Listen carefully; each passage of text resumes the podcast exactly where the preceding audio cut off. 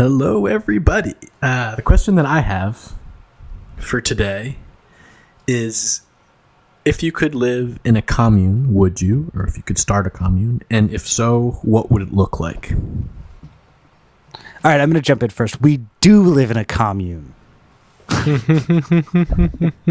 So saith the cult leader. sorry, sorry, Yeah. sorry. So saith our leader, the greatest, the one. I mean, like, what? What I is? mean, we yeah, we do live in a I mean, commune. yeah, we we like. should we define what we mean by that? obvi- should- yeah, that's where I'm Yes. getting. That's what because like we obviously need some sort of definition of a commune because like words, you know, yeah, because they mean things. they mean things and you know they mean different things in different circumstances and you know we live in a in in a glass palace In a society, made a of glass society. made of words and sentiments So my hesitation to coming up with a specific definition is I is it could potentially mean different things to different ones of us. Um, not to say we, we shouldn't we can't come up with a definition, but just one thing to think about is um, Yeah. the initial question might mean different things to different people.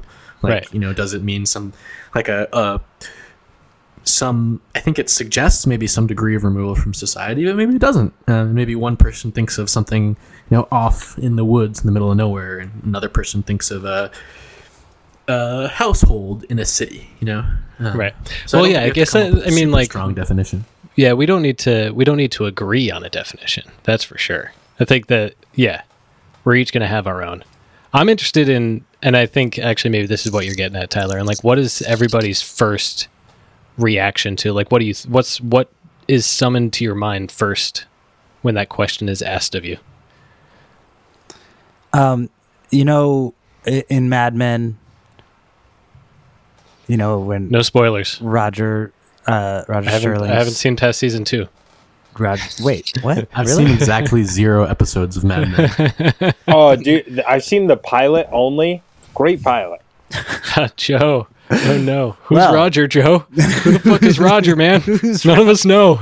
all right well okay um all right another another you know it's uh, like i picture uh primarily agricultural uh collection like collective group of people who um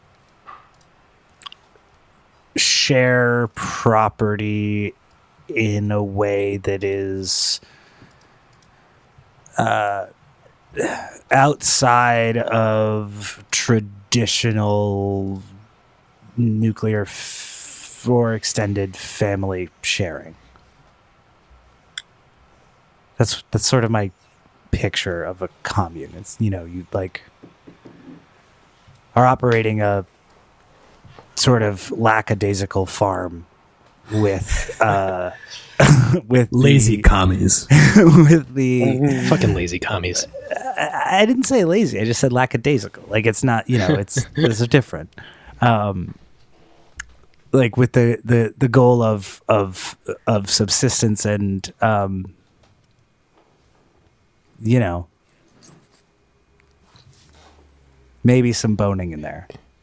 Yeah, I mean that's that's part of subsistence.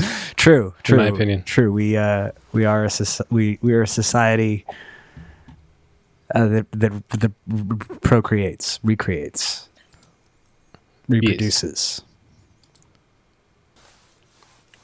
I definitely think of like one of the first things I think about is almost like a weird contradiction because I do think of that same thing of uh, you know it's just, uh, some kind of group of people that is removed from society that in some way is sharing most of the stuff that they have. No, like there's a very limited amount of actual ownership of material and but at the same time, there is a collective ownership that involves um, that makes uh, some, makes the area in which you live exclusive, so that you don't necessarily want people from outside it coming in and taking whatever they want either. So you share everything inside, but there's an you know there's an ex- exclusiveness to it that you're also not sharing necessarily with the outside world too.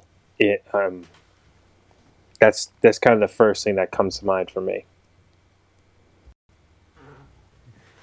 For me, I sort of think of um, a group of people that have come together to uh, generate and provide services um, that, on, on a localized level, that often would be either sort of distributed or centralized in some like uh, governing structure or something. I sort of think about it through like an agorist lens, which I guess is sort of a subset of anarchist thought.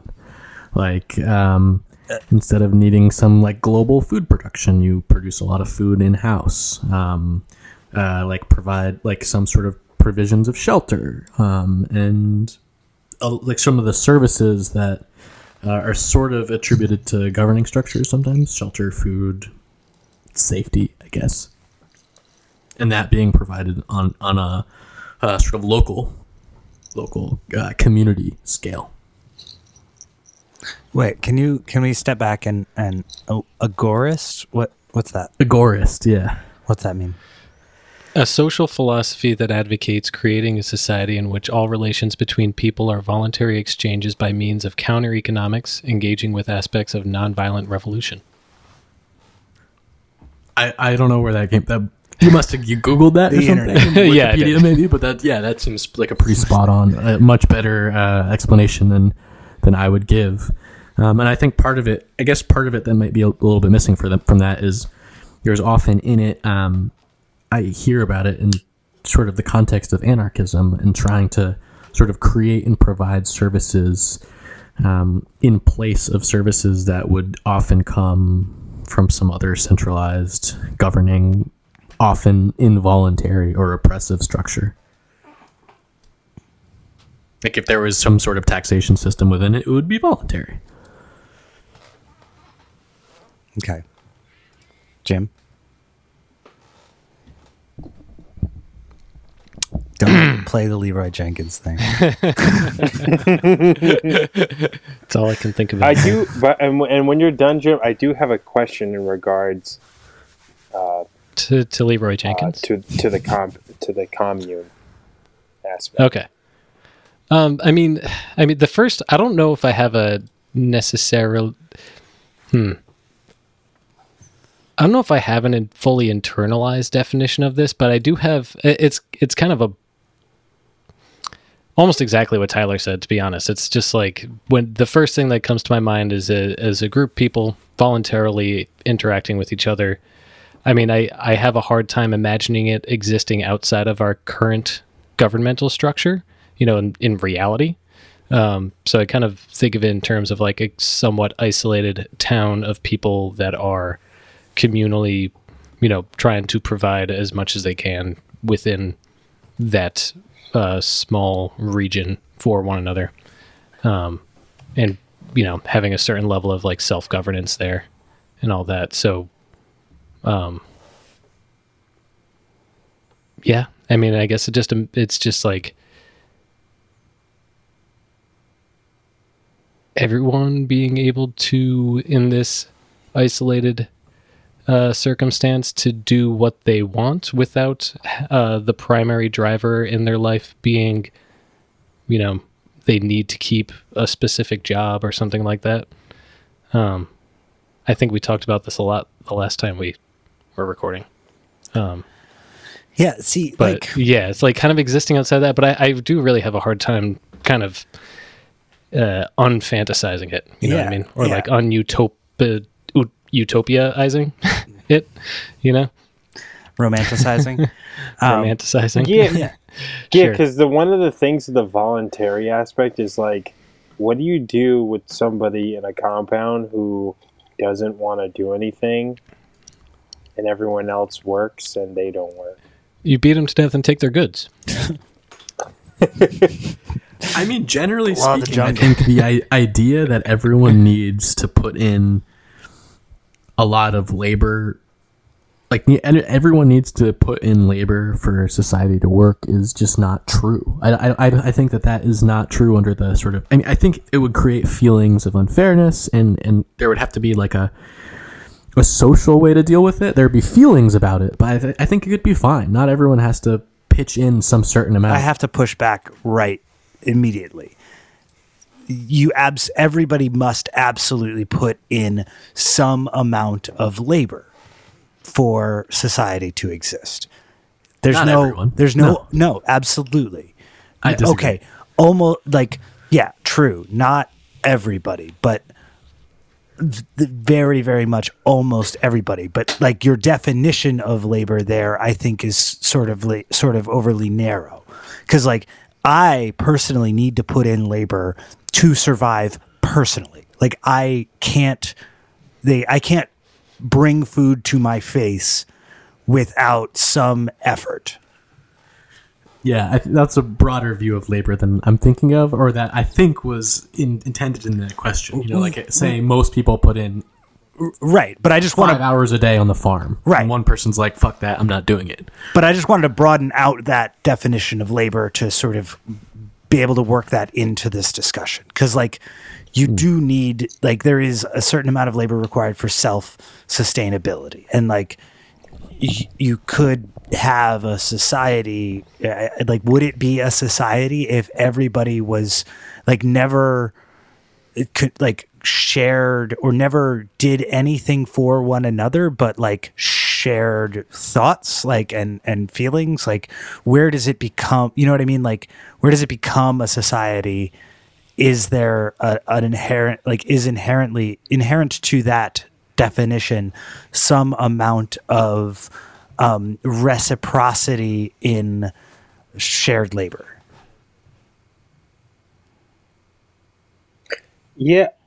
Yeah, I agree with what you're saying. I um like one of the things that came to mind wasn't necessarily like everyone contributing to the farm, but just simply like, you know, cleaning up after yourself. You know, like um even like if you have your own personal area where it was yours to put your, you know, head at night and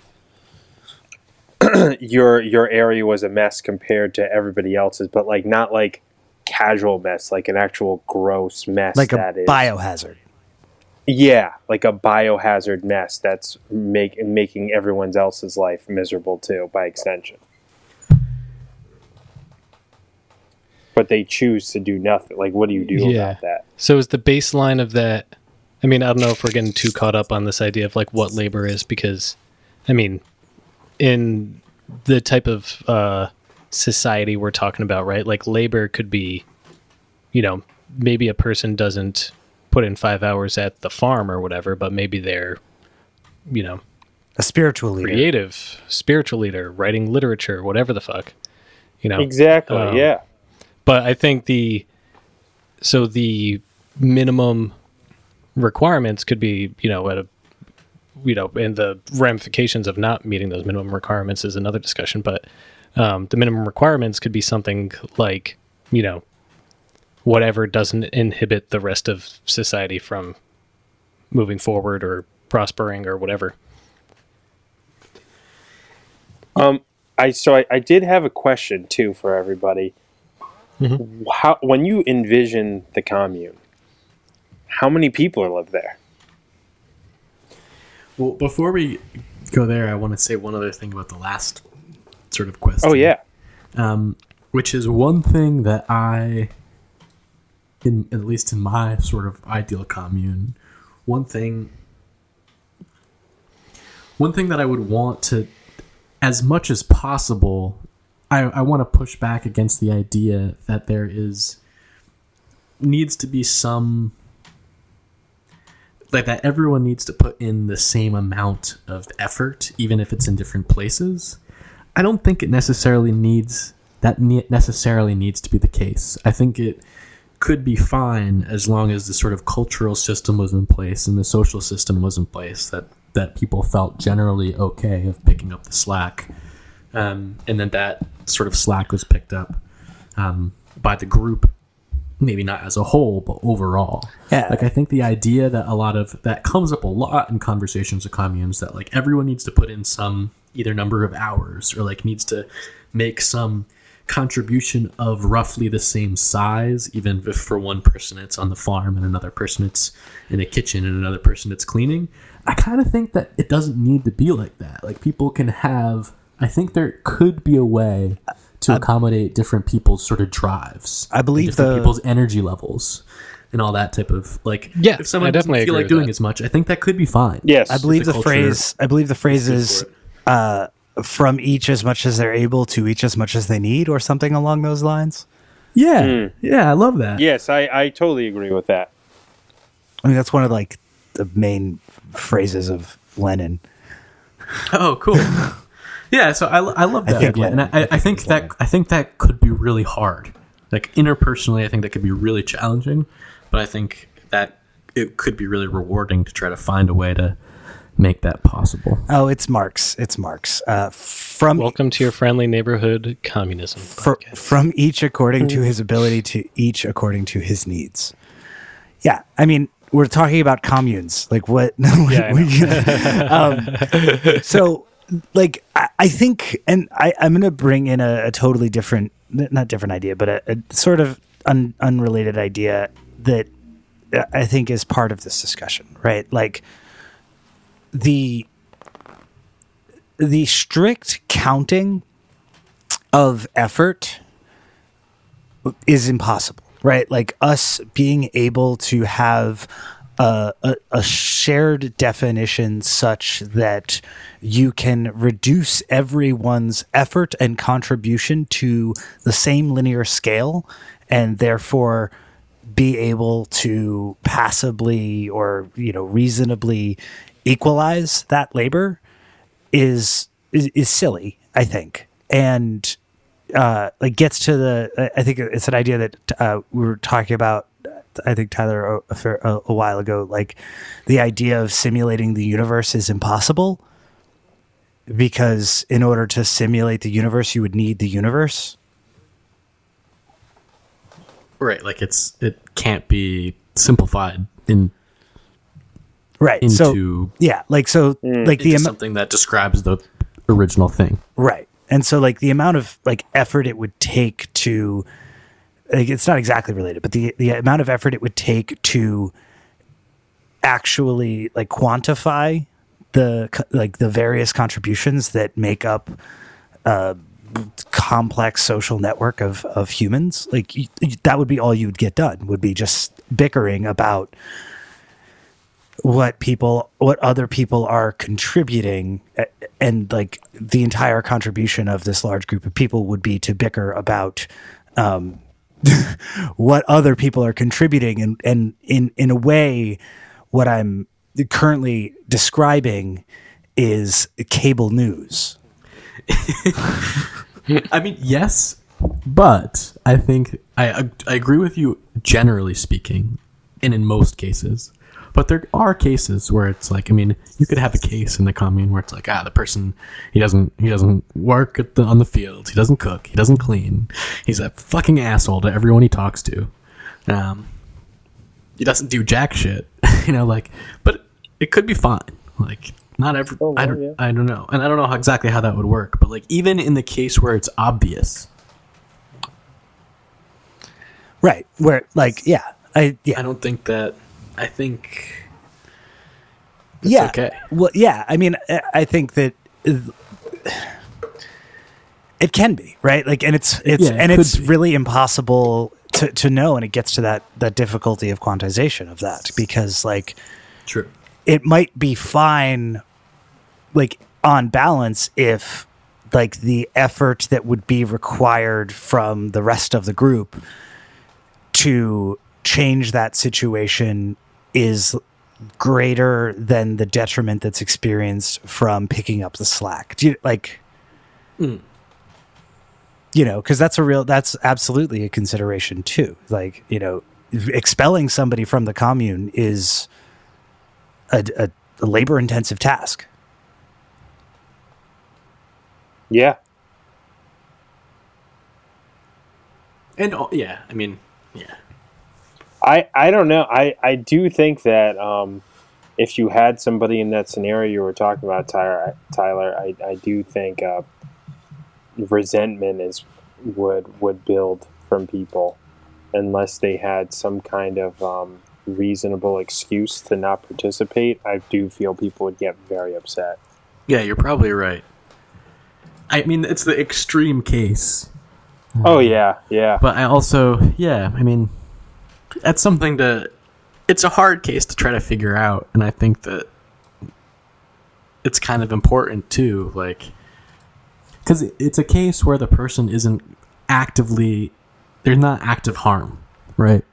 Mm-hmm. Like the person isn't hurting people in an active way, or you know, at least in the case that I'm imagining, they're maybe they're abrasive and not like does people don't feel like they're sort of contributing by being a leader or being like bringing people together but I mean I would in my ideal scenario someone wouldn't just wouldn't be kicked out just because they're not working hard enough.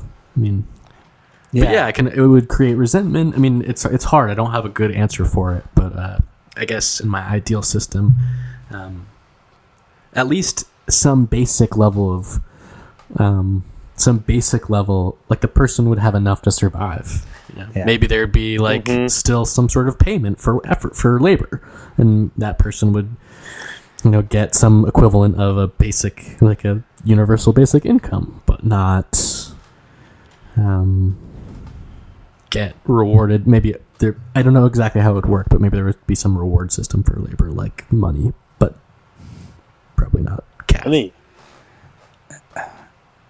Yeah, that does that does bring me back to that question. So, how many people are there if there's money around? more than a hundred. And you don't more have than to answer it now, 150, too. right? I We'll- would guess a few. Uh, I mean, we'll anywhere from fifty to three hundred. Yeah, we'll, we'll take that. What was the the number? The the somebody's number about like the number of social Avogadros? relations? No, Avocados number. Avocados number, yeah. Dunbar's number is a su- suggested co- cognitive limit to the number of people with whom one can maintain stable social relations. I want to say that was around 150. Yeah, it's 150. Yeah. Yeah. But yeah, So like, about 150. yeah. So if there's money, there's more than 150 because money is uh, a tool that we use to uh, uh, allocate uh, resources in an asocial way. I don't I think don't think you need money. I don't think you need money for 150 people. No, more than 100. I don't Yeah. think you need. Well, I what we could should have even do less is than 150 distribute people, and money could tokens still be useful. that people can use to pay the taxes. Honestly, I'm going to change my number count. I think you could have as few as ten people. successfully. Sure, It depends on how isolated it is. Because if this is like, you know, like basically, because this this scales in different directions, right? Like if we're talking about a commune is, um, ten friends, let's say five people, and uh, significant others. If we're assuming uh, just pretty homogenous, just like, you know, monogamous relate like relationships, like normal, like well, normal. You know what I mean? Um, families, two, three, four, whatever, and they're just existing in society as it exists now, but also say you know growing a bunch of their own food and providing other services to one another based on their expertise or whatever. Like that's kind of a different thing. You know, if we're talking about isolating entirely from society, we're getting dangerously close to uh following Joe into the center of the earth. Yeah, no, I, I, I'm not thinking super isolated. No, I'm thinking, you know, it could be a couple houses on a neighborhood street. Yeah, there Yeah. there are three rules basically. Number one is that you don't invoke the name of Big Rocket Battery Boy. Number two is you don't buy things from the big Washington delivery service. And number three, All your base are belong to us. all your base are belong to us. And then the Yeah, rule that never basically- needs to be spoken, which basically is Joe, the- is the leader. Basically, all the rules of this podcast. This is what this is what governs our society. That's all, we need. So the question is: is is this a podcast? Is this podcast a commune? It kind of. the beginnings of one, hopefully. Well, all right. I got some. Let's let's check this out. Hold on. Average. Um, See, like, population of an Amish village. Because I feel like is that a, is is that a commune?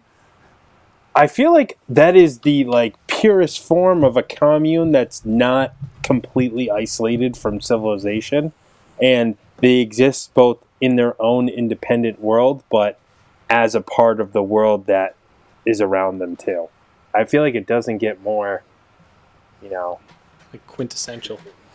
Yeah, it doesn't. it does- so I could take bus tours to the Amish village in Lancaster, Pennsylvania.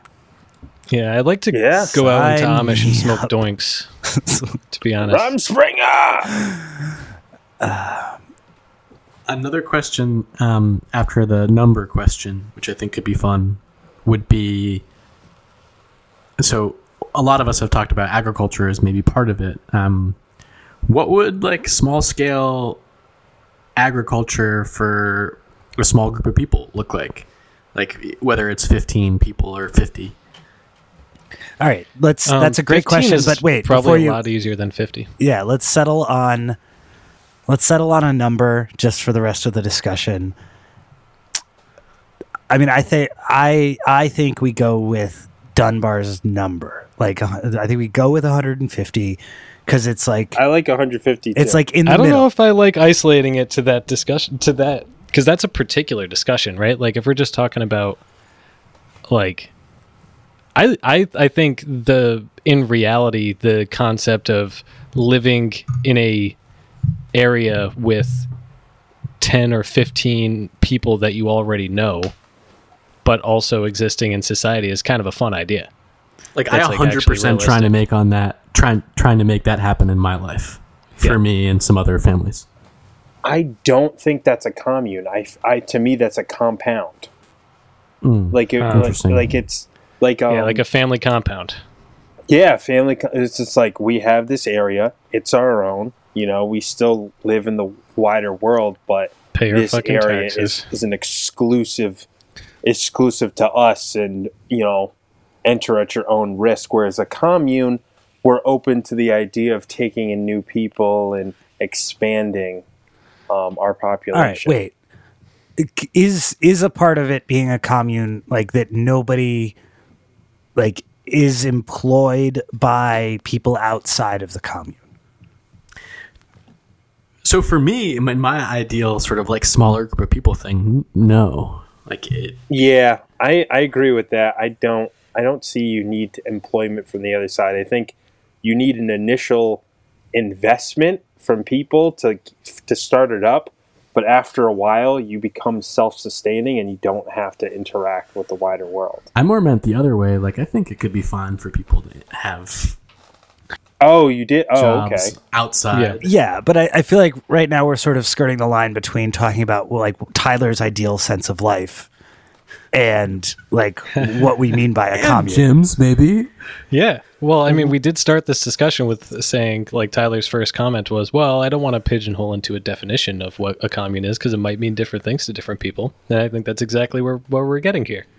Is like, There's like two general ideas. There's like the smaller idea that I think I like the like the compound type thing, and then Right, but I do like part of me wants to get into like discussing the logistics and like I feel like we can't yeah. we can't do that Right, unless we saying, nail yeah. something down. Like just for the sake of discussion. So I think the different sort of numbers provide provide uh, different levels of isolation that are possible. Isolation isn't really the word that I'm going for. Like different levels of um, self sufficiency possible. Um, and I think this is something we've sort of been talking about as well, sort of directly and sort of indirectly. Like, you know, 15 people may sort of be that may more require interaction with like, jobs outside. um, whereas 150 people may not.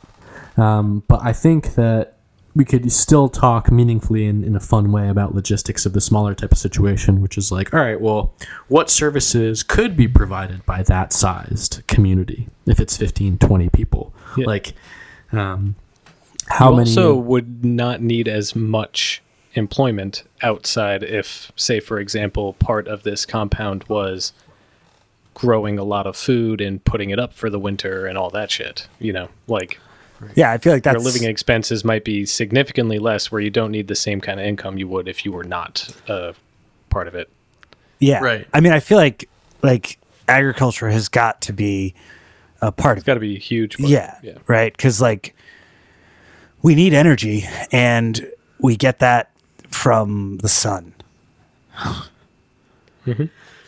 And then Yeah, I- this I- from the sun trickles through like plant and animals and into us again. yeah it comes from the sun. It it it bubbles around in a bunch of weird proteins and stuff and is, you know that's i mean that's all we are. You eat it. it's just like a, a a roiling mass of in like connecting and disconnecting amino acids mm-hmm. Mm-hmm. It's kind of gross when you think about it. super gross It's making me hungry. i'm kind of hungry. It's like a giant tube, like a big tube that like takes things in and poops it out. we are flesh donuts. Yes, i'm a flesh donut really long. Oh, I love flesh donuts. and i must One end tastes better than the other. Though. And it's not the one you think Top five best tasting friends go. I selfishly think we should talk more about the 15 number than the 50 because it seems more possible, and I think it'd be fun to talk about the logistics of something like that. Which Yeah, like how much how much could 15 people produce from for themselves so that they would not have to um, consume from outside of this Okay. little bubble. all right yeah, like how many services could 15 people provide for themselves? Can we can we start off with a uh, like a base level? You know, I get to bring clothes. I get to bring you know. Yeah, like you move your house. You move your house right over there. Like we're Oh, you starting move your whole house. Sure. Oh, Yeah, like you buy it. We buy a house. Like what? This is gonna like. At least Tyler, correct me if this is not your particular vision, but this is what I'm thinking about. Like, you know, you find a compound that's like maybe you have you start with like multiple acres and you build some houses while you're currently living in a whatever other living situation you have, and you build some houses on land, and then you move into them, and then you build infrastructure um, and go on from there. And then maybe there's a timeline, like an arc of, you know, I'm currently at my job full time and I need to have this particular full time job to meet my um, uh, needs, you know, in terms of, you know, what I owe money to, To- and, like to- what, all my bills and shit. to give me my day this daily Yeah, to give Donut. to give us this day my daily donut hole. Um, yeah, that's exactly what I'm. I'm sort of thinking. Yeah, and then like there's a transition there, so there's a lot of logistics there. Like how long would it take? You know, but and then eventually you just like build houses and like you probably buy furniture from other people or like maybe somebody in, involved in this knows how to build furniture and that's cool or whatever, but like, you know, there's there's a whole arc. Yeah, exactly. Oh, side note, Jim, I'm fucking down.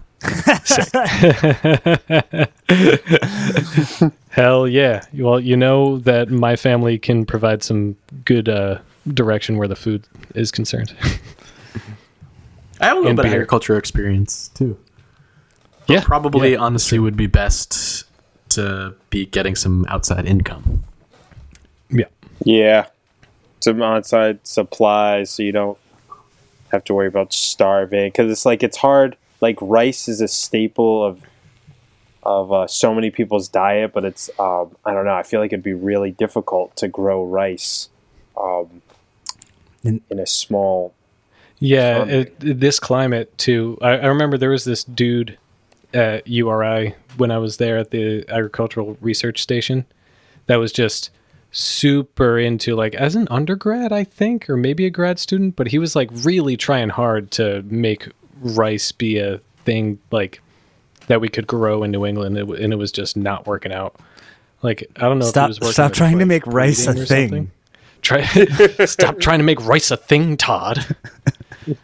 it's too freaking cold up here. Okay. All right. Okay. Yeah. So, all right. There's agriculture. How how how much we would need? Like, how many acres? Like, how many calories can you grow per acre? you uh you need so i saw a thing where it said like uh hunter gatherers need i believe it was 10 or 12 square miles. And for a family you only need like an acre or something like you you need a a small fraction of that. I saw that a long time ago so i'm sorry i don't have the specific numbers. Yeah, but depending. you really you don't need that much land Agricultural experts say the minimum amount of land needed in North America is between 2 and 17 acres per person. No, I don't buy it. Says the Yeah, I don't homesteadinghippie.com. yeah. Okay, Joe. Um, and the average average in North America. That's a lot. I mean, the, you're talking about the average in North America, but we're in New England. Like we have a lot of rain and shit. Oh, true. I guess we get like a big ass growing season. Like if you're averaging all of North America, it's like yeah, you need like 70 acres of grasslands to make enough cows to feed one person. But like if you like one farmed acre of vegetables um of different types. I mean there's like I don't know, like one farmed acre of tomatoes as an example produces unbelievably huge amount of tomatoes. Yeah. Thousands of pounds. Many thousands Oh, of yeah. pounds in a year. Oh yeah. Yeah, I mean, like obviously, Kaz you, that's not what you would do. You wouldn't just have one single crop in this type of situation, but just as a sense of the volume of stuff that can come out of a single acre. Yeah, it's it's bonkers. Like Ca- Cass had grown on less than an acre last year, and like just the two rows of tomatoes, like there were enough to sell tomatoes the entire season that they were growing, and we had, uh, you know, like enough left over to can all the tomatoes we would need for the winter if we actually did it, but we didn't. Um, but we could have. Wow. There's plenty. Well, this is two rows. I just just looking here. yeah, it was like two hundred foot rows over the course of a year. this is That's crazy. this is also factoring in wood for fuel and construction. Uh, Oh, okay. okay, yeah, That makes that makes more sense. yeah, Right? Because you know, Yeah, my right. You Heat. need, it was need a wood lot.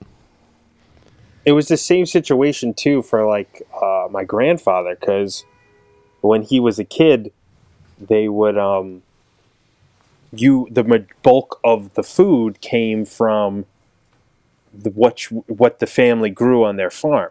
So and and one of the major things that they grew is was tomatoes, and they were doing the same thing where they're canning the tomatoes every year, and the only things that they were buying were uh, coffee, sugar, flour, and salt.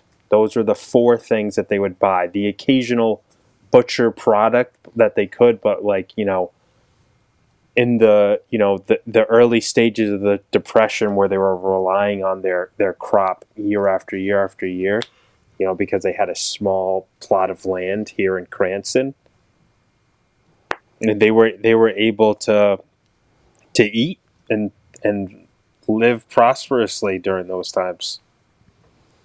And when I say prosper, like they didn't starve. and when I say prosperously, I mean they didn't literally die of hunger. yeah. so it was like So it was They good. didn't.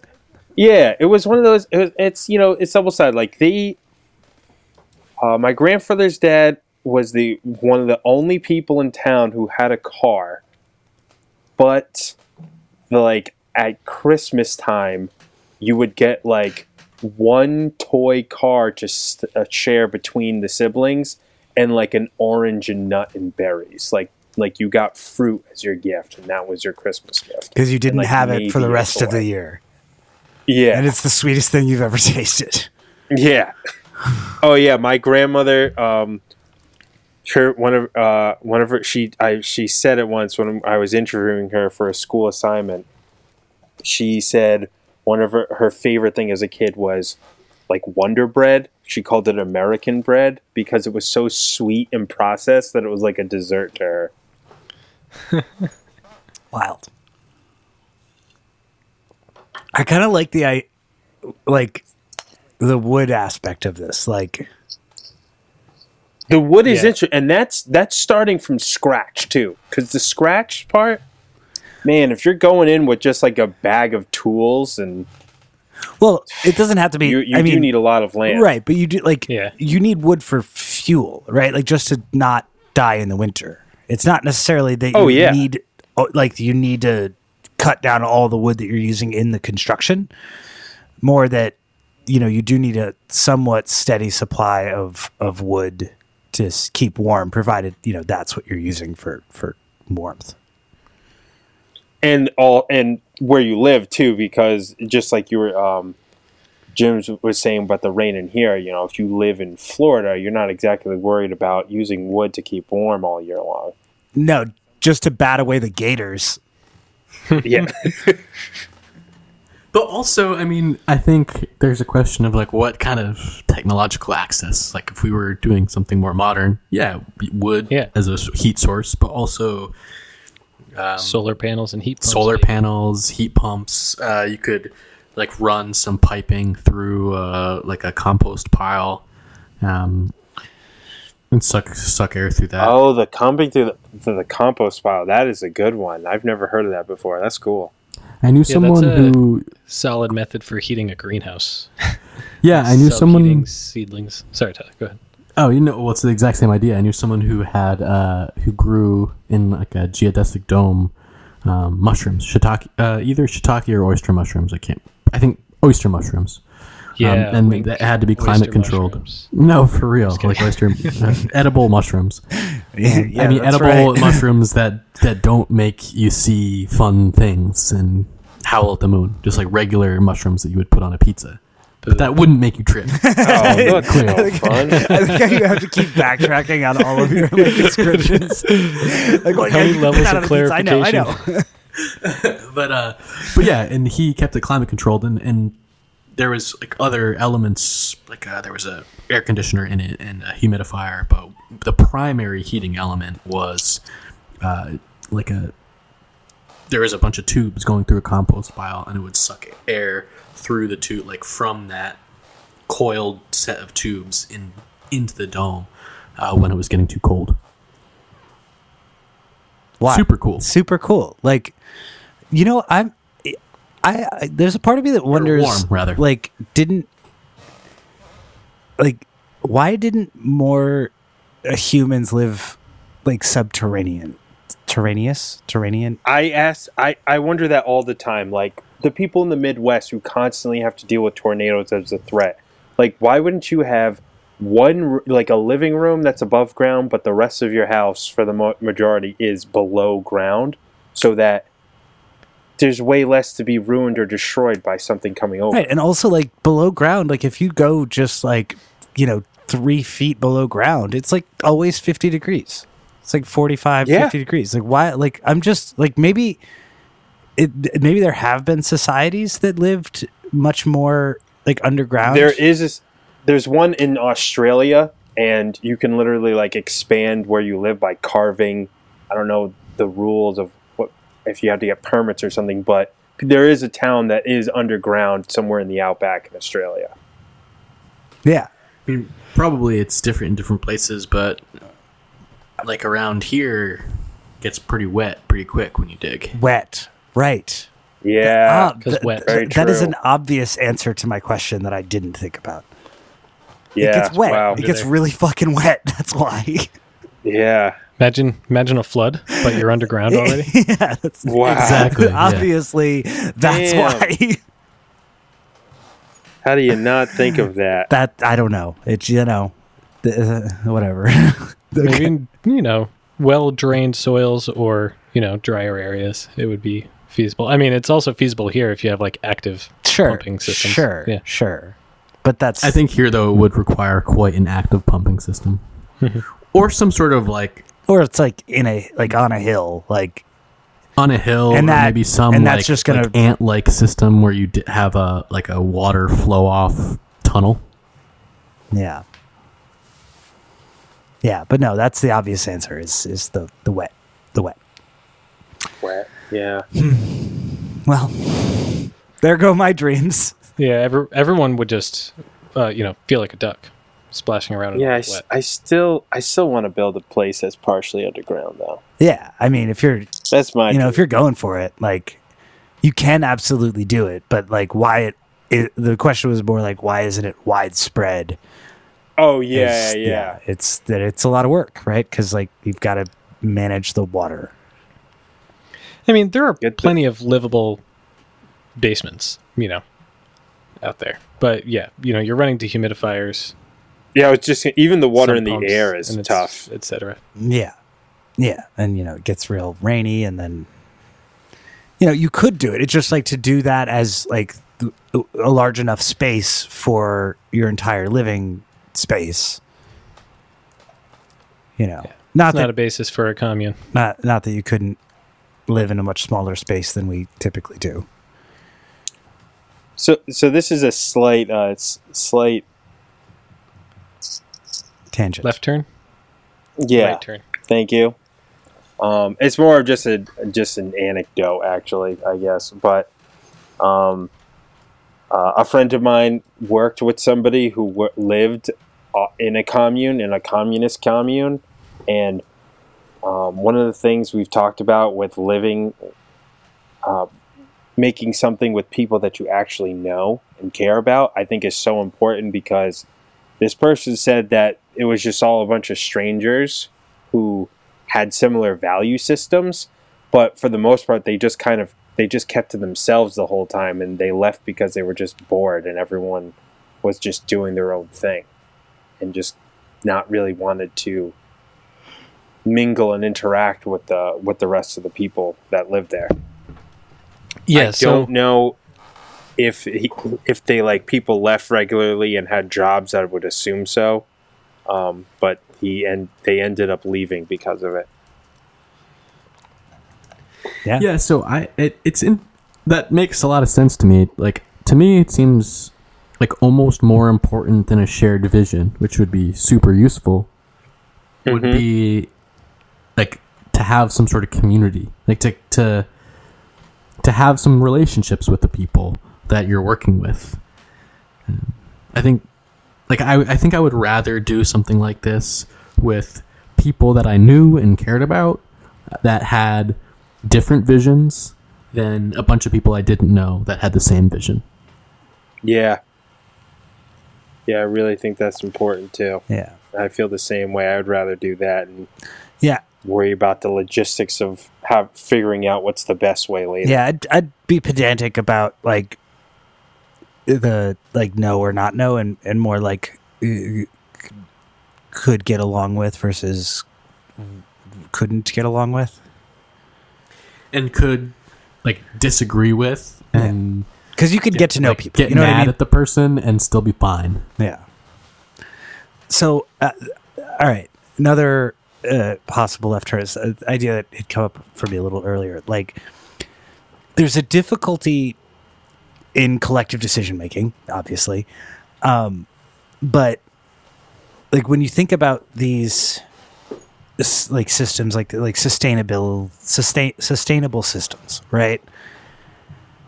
There's an aspect of sustainability that comes from resiliency. And I think making adequate preparations for rare events is absolutely crazy making. And like trying to like like imagine trying to make a collective decision about how much you need to stock away for a rainy day, right? Like rainy day being a metaphor, obviously, not just right. the wet, for a winter that you don't know how mm-hmm. long or cold it will be. right? Yeah. Or a drought, or a you know, like that. That f- idea freaks me out a little bit. Like, you know, how do you know when you're done? And like, it's hard. Well, I think you could. It would take time to figure it out, but you definitely could because when I think of all this commune stuff, one of one of the stu- things that comes to mind is um, is the pilgrims, because um, you you're, you're coming here, you you know, you're going to some abandoned um, old old Native American village, and you're kind of like trying to like pick up the pieces and do what you can with it. I feel like you'd figure out, okay, we ate this amount of food um, during this period of time, and so we know we have, like, if we want to have a storage, we're going to need this much food in the storage if we're if we're worried about starving. Right, but like, I think the thing that like I, I I'm sort of getting at is that you have a few years of experience, but like next year might be substantially worse than it's obviously possible and not that crazy because you know we're here um, but i just i think that that's a difficult sort of task to because like preparing like might not just be like do we have enough food like it it's like you know did we properly build this dam, right? I, I, I don't know. I'm I'm not sure, but yeah, like it, it just coming to those decisions is extremely difficult. I think. One of the things that I like to think about in terms of those type of decisions. This is partly from video games, like like community survival video games. RimWorld, you mean? Uh, yeah, and others, but primarily RimWorld. primarily RimWorld. Is is that made with the CNC machine? it's one of its functions. The better sure. tasting part. um, better tasting. Anyways, uh-huh.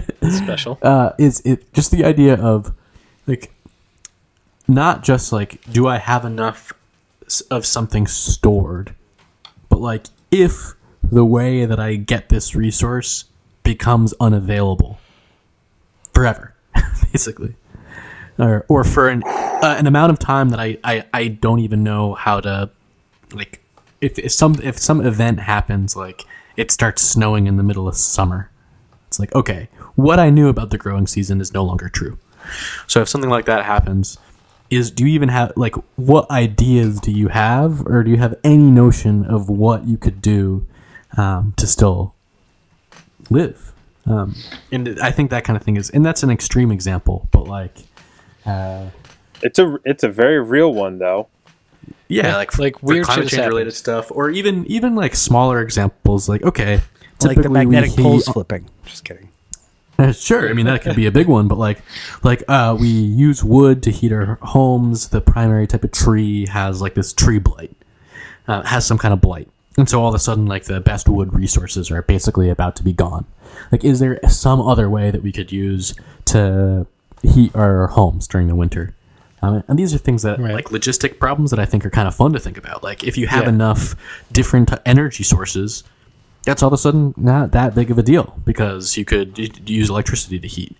Um, and that's like a I, just that type of of thinking of like not only do how much do I have to store, but like if I had to change this system, do I have an alternative way of getting wow, this resource? Yeah, yeah. Yeah, and I, like I was thinking about that in terms of like you know we're talking about the in a commune of friends that have this transitional period of like keeping their day jobs and like building something right? So that they can transition away from that. Like you know there's still you know i think it would be important to consider that uh, everyone who is working outside of the direct support of this group would need to be in some way able to scale one way or the other, both for practicality and convenience, right? So, like, if there's more work needed at the farm, so that and you don't need as much monetary income from outside, you can scale back. Say you're doing contract work or like what you're considering doing, Tyler, where you're doing like, you know, uh, data uh, analytics, or you know, if that's even the right term.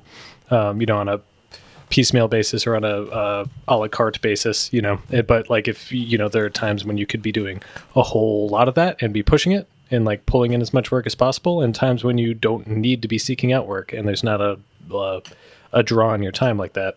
Um, so that like when times do get tough, let's say you have a shit growing season and there's nothing to put up for the winter, you know, maybe we buy from another local farm and prepare or whatever or borrow or borrow or on credit.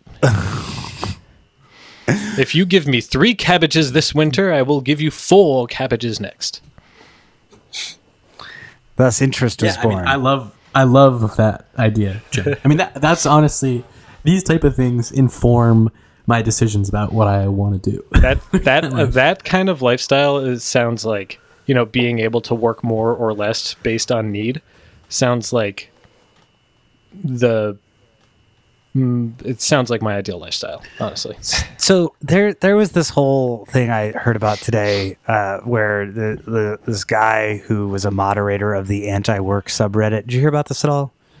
No, I I I loosely heard heard some things, but I don't know any of the details. I don't. I just. I yeah. No, I I don't remember. I, whatever, doesn't matter.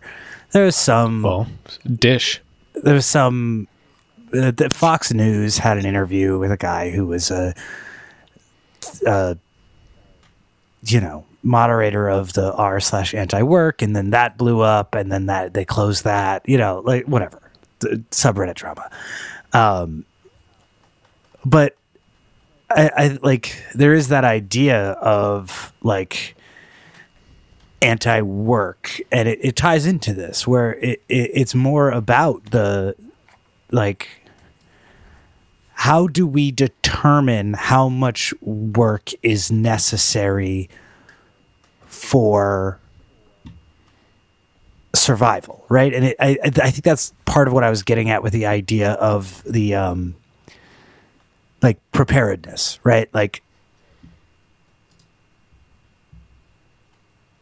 you know like because we've you there's an understandable amount of work that's necessary to create enough food for me personally to survive for a regular year. You know, like great. But then if I have to do more work now so that I'm not destroyed later and I don't really know how to calibrate the amount of work necessary in this moment to ensure survival through an ev- uh, a ba- like a difficult event that I can't really foresee.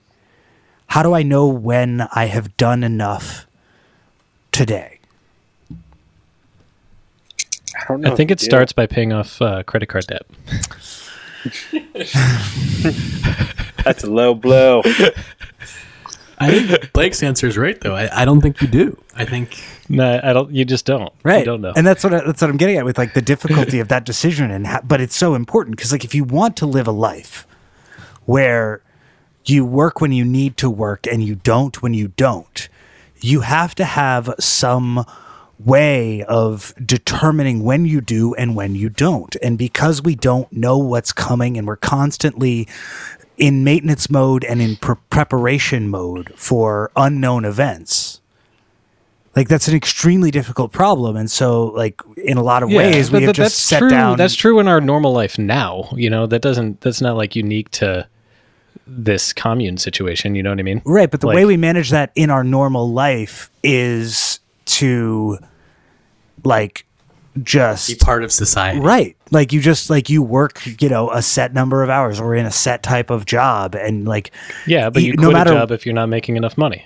or you always tried to get more money, or like you save for goals or whatever. You still have a budget. Budgets exist. You know, you just create a budget that has less line items on the I need to grow food or build furniture or whatever the fuck. right side. but i kind of mean like in the normal like life now we do like you know a set number of hours or something like that in a week or just like you know obviously that changes for different folks but like you know like we just say okay 40 hours is enough generally right like and you know obviously you evaluate your own life you have your own stuff going on right but I don't know. You know, I just I think it's I think there's something really interesting in Yeah. wanting a life where you r- only do the work that is necessary because as wonderful as that sounds and and as appealing as that is I don't know what objective basis you use to determine what work is necessary.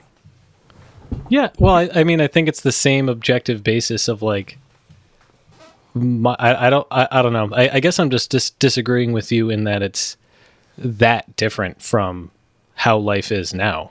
You know, Right, which is why we're so frantic. Like the re- that's that's what I mean. Is like we're so frantic because we're just like, oh, I, I guess this is enough. Well, I mean, not that I guess this is enough. Like it's it's like if I've had plenty of jobs in the past where I like my first uh, you know, salaried job. You flip to the I kept spreadsheet. so for- it, sorry, when the boss walks by, Yes, yeah, exactly. I'm just uh, uh, grinding away on my woodcutting level in my office the whole time. No, uh, jo- jokes, jokes. No, uh, the uh, my first my first salary job at at the uh, the dispensary I worked at, right?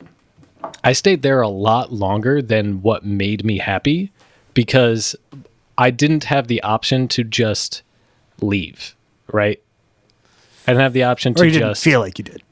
to well no i didn't like financially i didn't i needed to leave with a plan with another job that made as much money as that. And when you're 24 and just bought a house and 100% of your income is literally not even covering groceries you know like that was not going to be feasible. I needed to have something to cover all of the expenses i was covering at the time right?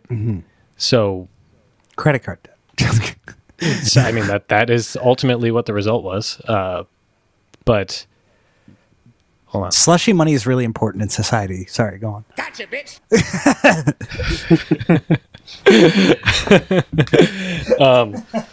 No, so like, but in a so there's less flexibility there. Where I'm saying is if you build a lifestyle where, let's say, like you know, Tyler's uh, situation is a perfect example. Let's say he can be, um, whatever. Let's say the minimum salary that one needs for a lifestyle outside of the commune, right, is uh, fifty thousand dollars a year. Right, you need that baseline to cover your house and food and you know maybe some social activity and shit. Like those are your like all your expenses like 50 grand a year. Um, if you need that baseline you get a job that pays you at least 50 grand a year right but now you have one income stream one option which is have this job or not and if you don't have this job there better be another one there that pays the same amount or more right but if you are a person who can organize your life and get income from something like NFTs? uh, somewhat, yeah, so from N- some NFTs that are just like pictures, really, really, really close up of my butthole. just make millions on that. Do you know your butthole is as unique as your fingerprint? Is it really? It's truly a beautiful rim world. My butthole in particular. what do you mean? It's a general rule as of thumb. your fingerprint, like particularly your. Fingerprint. Your your I've spent a lot of time looking your at both. finger your fingerprint in particular. Everyone else's butthole is exactly the same. It's mine. That's different. Anal identification, please. You should probably get that checked out. I prefer to check it in. Uh, anyway, so, uh, but what I'm saying is like if you're doing something like you know uh, getting contracted for work and you can select the work that you do, you know, and you know what, how much work you need to do in order to make that 50 grand a year as a baseline, you keep doing that. If you are m- motivated or have more time or like need more income and you can work a little more and scale your pay with that, that's great.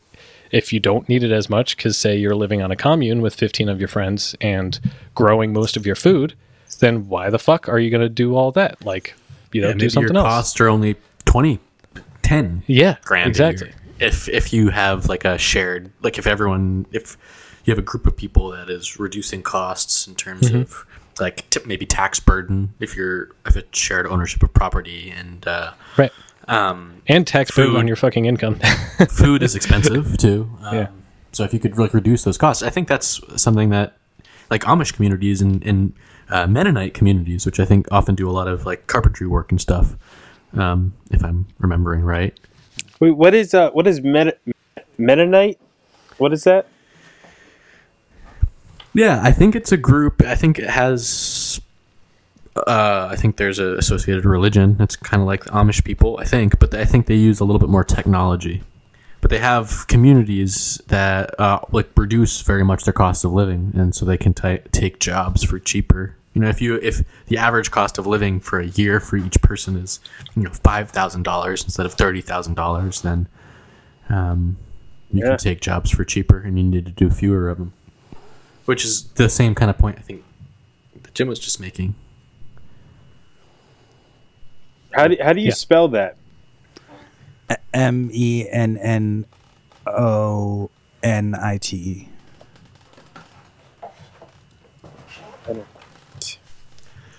I love these kind of conversations because this is, I mean, I know I've already said it, but it's kind of a goal of mine. It's like a dream. Like, how can I, with some other groups, of, with some other me and my partner and some other families and friends. Oh yeah, I, I totally agree. Um, we we we we were like joked about buying this house we saw for sale in Coventry that was like technically within our price range, but it was it would have been very difficult, but it also was a mansion and essentially and you could um we could have everyone move in, you know, and we could make like a whole house of, of family and stuff like that. I love the idea of the uh of having some kind of family compound. yeah, I'd prefer to have my own house, More smaller houses. more smaller houses. I like Yeah. a big house. I think there should be definitely a giant shared space like barn thing. Hell yeah. Mhm. Hell That'd yeah. be sick. Like where there's like amenities, like you know, A dance place floor. to play music, Sawdust. a dance floor for sure. Sawdust on the floor, smoke lingering around everyone's heads. Uh, One of those uh, little toys where you wind up in the teeth chatter. yes, yeah, real, real old timey, classic shit. Top hats, A CNC machine. yes, because we're all about consent in this family.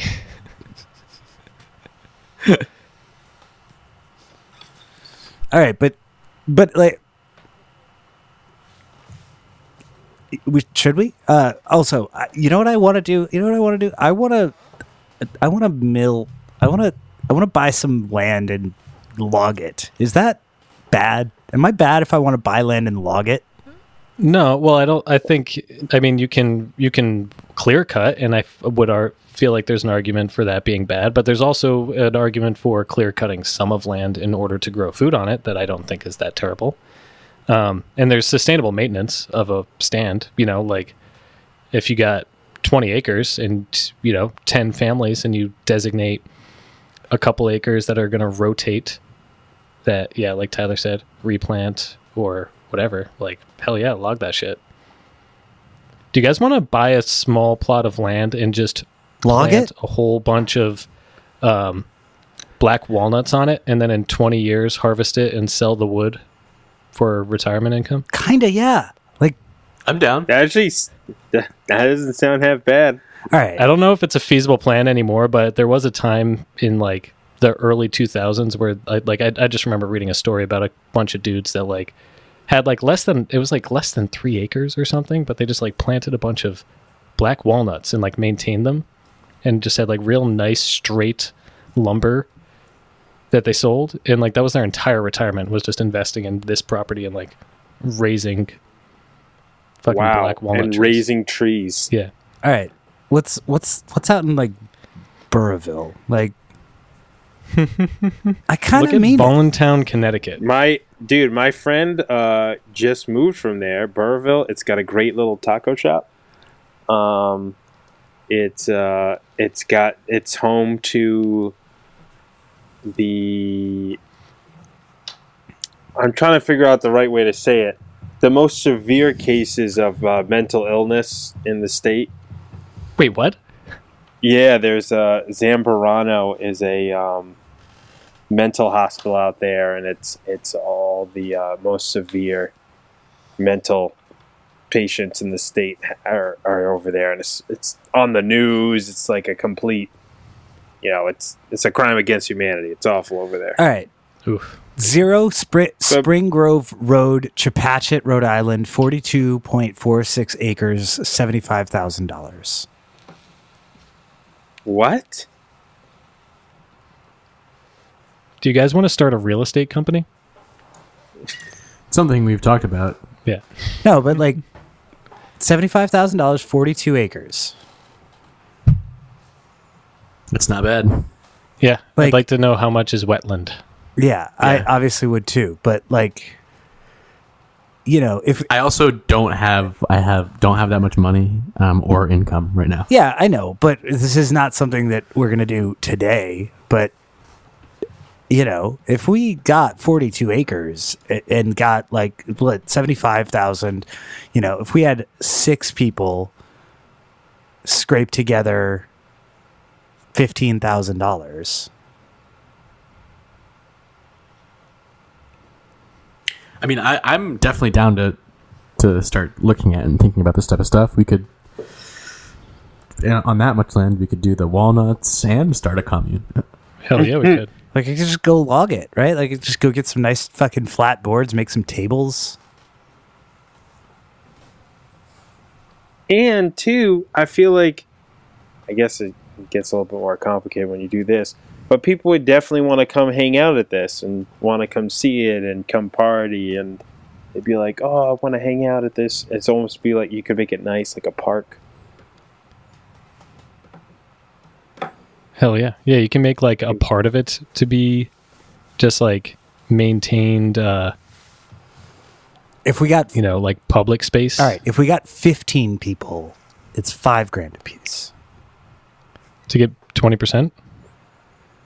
Well, no. Or you're talk that's all of it. yeah, that's what I'm saying.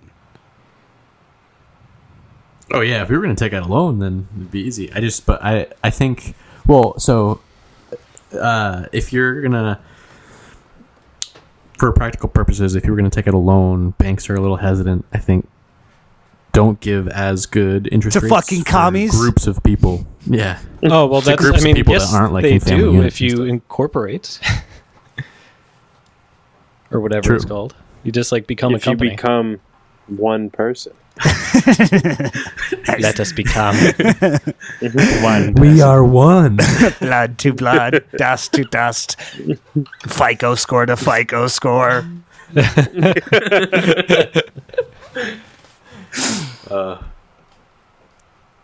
well, I mean, we have some biz, some business plans. Um, I mean, like logging. Like, I, you know, I know, I, I know it, logging's bad, it, but is it? But is it actually? Like, if you do it, Um, like, if you. No, there's a reasonable way to do that. No, dude, like that's Yeah. the we can we can make a plan, right? Like we form an LLC. We have a board of directors that includes everybody that's in this LLC. And we come to a decision about how we want to manage the land. And there's a whole shitload of logging that we can do in say preparation for we're going to build houses. So we find and scout out the best trees for that and set that material aside and manage that properly. We set aside some that we know we're going to harvest in the future for heating or for other purposes. We set aside some maybe that we sell. You know if we just need to clear space maybe we stack up some and sell split firewood by the fucking uh cord or whatever just to get some resources put back into it or monetary resources put back into it. You know i don't think that's unreasonable. I don't think we should clear cut 40 acres. No. but i think that like making a land management plan like the DEM does that all the time. Like that's that's a thing. That's not a uh, I'm in. unreasonable. Yeah i'm i'm super down. Um, and now the whole internet will know that we're communists mhm. and But, joe's our fearless charismatic leader but kind of actually, like, I kind of I mean, kind of actually, yeah. like the idea of just like getting a bunch of folks together to like because like I mean, if we did do a loan, like t- I mean, twenty percent of seventy five thousand dollars is. There's got to be a lot of wetland. I, I mean, there's a pond on it, Oh yeah. so I mean, a pond is a good thing. right. But I mean to say, What- like, what's, it's probably what's the address again? zero Spring Grove Road, Chepachet. I mean, I think by definition, it depends on the plant life and stuff, but like only a few yards outside of the outside of standing water is unbuildable. It's number zero. That's kind of crazy. I mean, that's just yeah. Yeah, that is crazy. I mean, that's what they do when there's Never even heard no address because Yeah. there's no address. Right. There's no address assigned to it yet. Yeah, that makes sense. We would need to get to an address, and my first vote is sixty nine. 69. Thank you. 142 Sixty nine, uh, Yeah, nice Av. All right. Uh, over one acre of this lot is land. So it's a 42 acre pond that you're buying, Joe? Dude, you start bo- bottling water. Now it's a bottled water business. Chepachet Yeah, water. this isn't going to work. It's all wetland. that explains it. It's like, yeah, that's way too cheap. That's way too cheap. Hey man, you know when they're fighting wars over water, we'll we'll have the last the last pond. That doesn't look like 42 acres of pond. 42 acres is a lot of land to just be a pond. yeah, this doesn't seem right. Something seems wrong here. Maybe it's one acre's a pond. It says over one Like, acre of that this makes more sense. of this is land, the rest is pond. Ever dreamed of owning your own pond? Well, you can make all your dreams come true right here in Glocester on this sprawling 42 acre parcel of property for sale. Woods, water, I want to shoot the person who wrote the copy on this fucking Zillow Make article. this property a great find. One plus acre is buildable. The majority of the acreage is pond. All approvals in place. There may be a DEM dam on the property and may not qualify for title insurance without a survey. May. so we need a different spot. Yeah. And it's, you know, 42 acres is a fuck ton of land. Like, What if we drain the pond and then plant the trees? what if we just drill a hole to the center of the earth and let the pond Yeah. flow into it? Yeah, I told you Joe was leading us gonna to the float. center of the earth, people. fucking told you. Because this one here says 42.25 acres for $379,000. There was recently ninety acres for nine hundred thousand dollars on sale for on Laurel Lane, but that's too much money. Yeah, one. And may have sold. All right, this one, Cool mi- million. We'll pay it in cash. but let's see. Remove boundary. What else we got? Is this the portion of the episode where we guy. all just Th- look this at guy uh, next Zillow? door has a pool. That's a pond. Maybe we can uh, start. No, no. up. There's there's a Yeah. guy with a huge mansion. Not too far. He's got his like own quarry or something. It looks like. All right. Yeah. Th- this says uh, 20.36 acres for $165,000. Uh, rur- This is a rural area, private 20 acre lot with a single family residence allowed. You could probably subdivide. close to major highway, heart of the Blackstone Valley, very close to the Trunk Trail, great for horse riding. Yeah, I, I, I I'm, I want to look, I want to look into logging. okay, but yeah, I, I, I kind of like the idea. Like, I really want to. Maybe I'll, just- maybe I'll just start in the back of my dad's house. Like, I want to. Start I was gonna say you used to chop trees back in the day. Yeah, like I want to cut down a tree and turn it into boards. Like, you know, yeah, hell yeah. like I want that's You can. Uh, there's a pretty. I mean, I, I wouldn't say easy, but simple way of making a, m- Like a mill chainsaw mill? out of a chainsaw. Yeah. Really? Oh wow! Out of a single chainsaw? Yep. Damn. Yeah, just you know. Here's a uh, 26 acre lot for 219,000 in Greene, Rhode Island.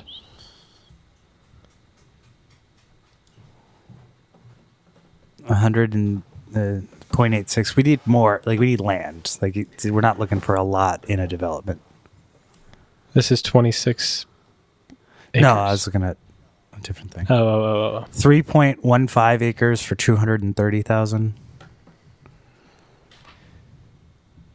Yeah, that's not going to do it. Should we do? Should we start wrapping up here? We've been on this call for.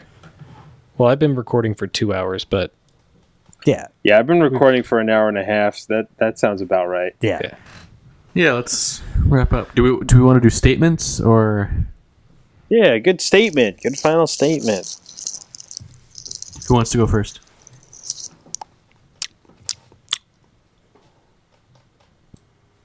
Throughout this uh, entire conversation, what I have been trying to elicit is the realization that what we are trying to describe is, in fact, society.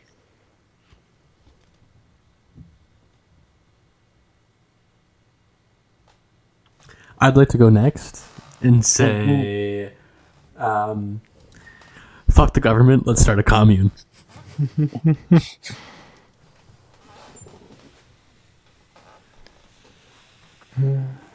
what do you got, Blake? Uh, the con. Um, mm,